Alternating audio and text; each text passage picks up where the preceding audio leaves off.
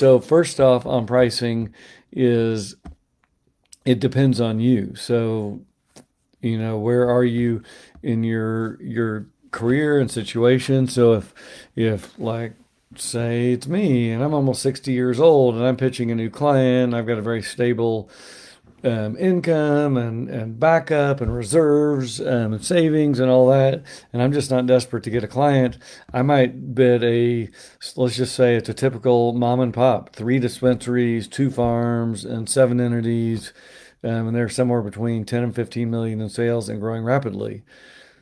Um, if it's an existing company, it will depend if it's an existing company or a startup.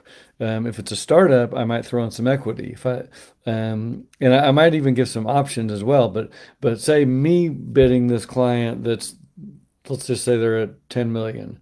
Um, I might be bidding. I'm. I certainly would not do it. Like my starting point would be probably 150 grand a year minimum for all in bookkeeping, accounting, CFO, and tax services. I never ever when I'm pricing, ask them what they want or need. Um, we just tell them we're going to do the whole ball of wax, basically the in-house stuff. We're going to, if they hire us, they won't need a full-time CFO and an accounting staff because we're going to come in and do that. But it's going to, um, it's not going to be cheap. It probably, very likely, will be less than them hiring a full-time staff. Not to mention, we'll give them a, a better product, and um, they won't have to worry about turnover and issues like that as well. Or um, or payroll taxes and whatnot. Um, but that said, say my minimum is 150 grand a year. Say someone else just comes into the program and they're a single mom and they just lost their job and they need to put food on the table. Um, they might bid it much much lower, um, or maybe they'll take some more equity or whatever. So they there would be options. Um, now I've seen people for client one. So pricing again, this, this is another lens to view it from. If this is brand new client one in the niche, there I've had people take free for six months, um, not charge anything because they wanted to learn the industry, they wanted to meet people, um, they liked the client, they wanted to get a testimonial, they wanted to get their feet wet and practice our system. Um, they wanted to um, you can get all these kind of benefits from client one. They wanted to meet, say it was a farm and they're working for free for six months. They'll meet dispensary clients and they can um, very quickly, client one in this industry, since there's many vertical niches, can lead into several other clients. So there's possibly many reasons to go for that. But say it's not client one, say you're on client three, we want you use our price quoting tool, and it's probably going to spit out a range of okay, the minimum, and this is from my lens, the minimum I would take this client would be five grand a month, and the max 7500 or 8 grand whatever something there. So there will be a range and you'll get to decide oh do i really want this one? Or i am really busy the next six months. Maybe i don't want it so i'm gonna i'm gonna bid 8 grand and just think i probably won't get it but maybe you will. Um, then we review our fee. There's flexibility on our initial price for another reason. We're going to look at the fee every single quarter. We let them know that immediately in our offer. It's in our engagement letter. We're going to look at our fee every quarter, and we want them to know that more than likely the fee is going to grow with with their growth every quarter because they're growing and our fee will grow and that gives us if say i do price it at five grand a month and i real quickly realize it should be seven eight grand a month that's fine. 90 days in, I'll get a seven grand. And then we'll, we'll keep working our way up as their growth, complexity, revenues, many factors. It's not just only based on revenues. So we'll look at all those different things and that gives us the, the flexibility to do it. But we're not, we're not going to ever itemize AR, AP, payroll, or whatever. We're going to provide pretty much everything they need. And sometimes in that CFO hat, it could be anything. You might have to I mean, I don't know. so I always say, yeah, I'll pick up the CEO's laundry if I need to. We'll, CEOs are that person that can fall back on if they need help with compliance issues or whatever. But we're going to be tracking what we're doing, and if it, if it expands and they want help with OSHA compliance or whatever, great, we'll do it. But we're going to charge more money. Um, so we're going to always have a flexibility to increase our fee every quarter. So that means we don't have to stress out about getting the fee perfect.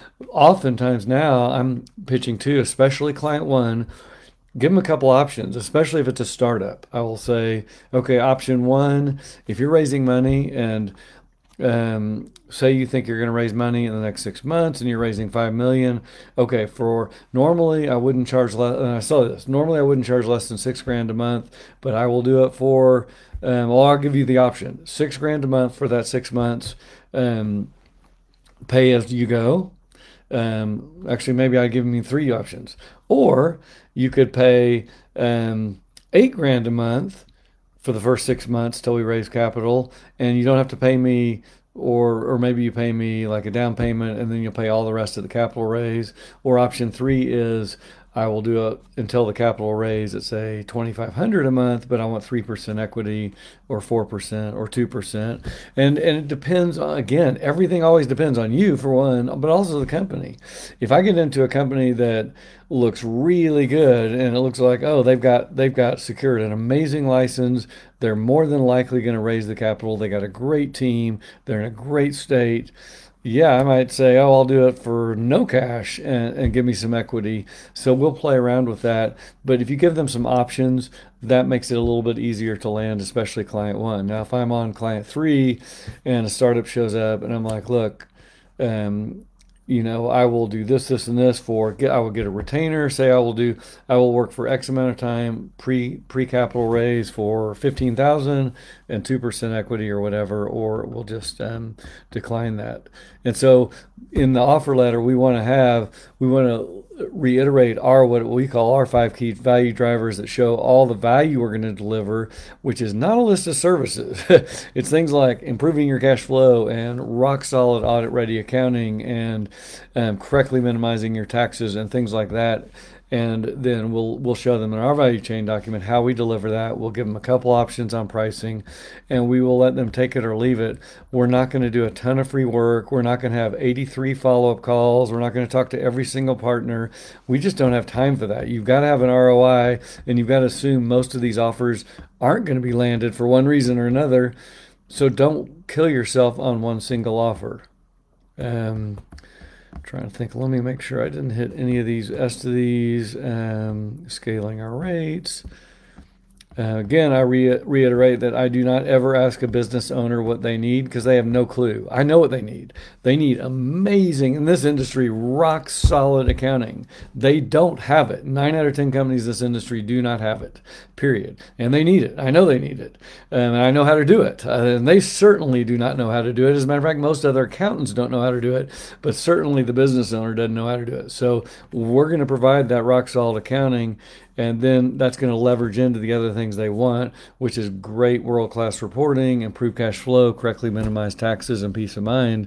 But that's where we're going to start with. Um, and then it could expand into, like I said, things like compliance or software implementation. That came up in the conference too. These people need help figuring out how to implement seed to sale or Metrc or or recommendations on POS, etc. And Melissa Diaz, who's really good on tech, and talking with me yesterday at the closing session, and she was like, "Do not do those for free." But I would reiterate, don't do any of this stuff for free. If you're helping them find a bank account, we are making them pay.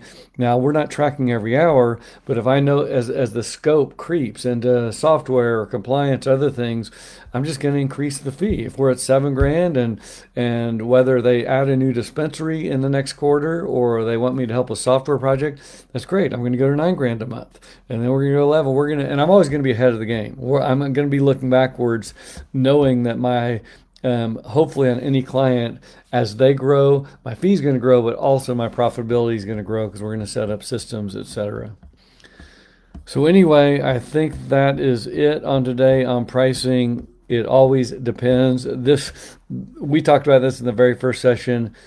What's the best entity structure? What's the best um, how do you do 471 so many different questions in this industry. The answer is it depends, and we have to dig deeper than just saying, oh, this is the answer or that's the answer.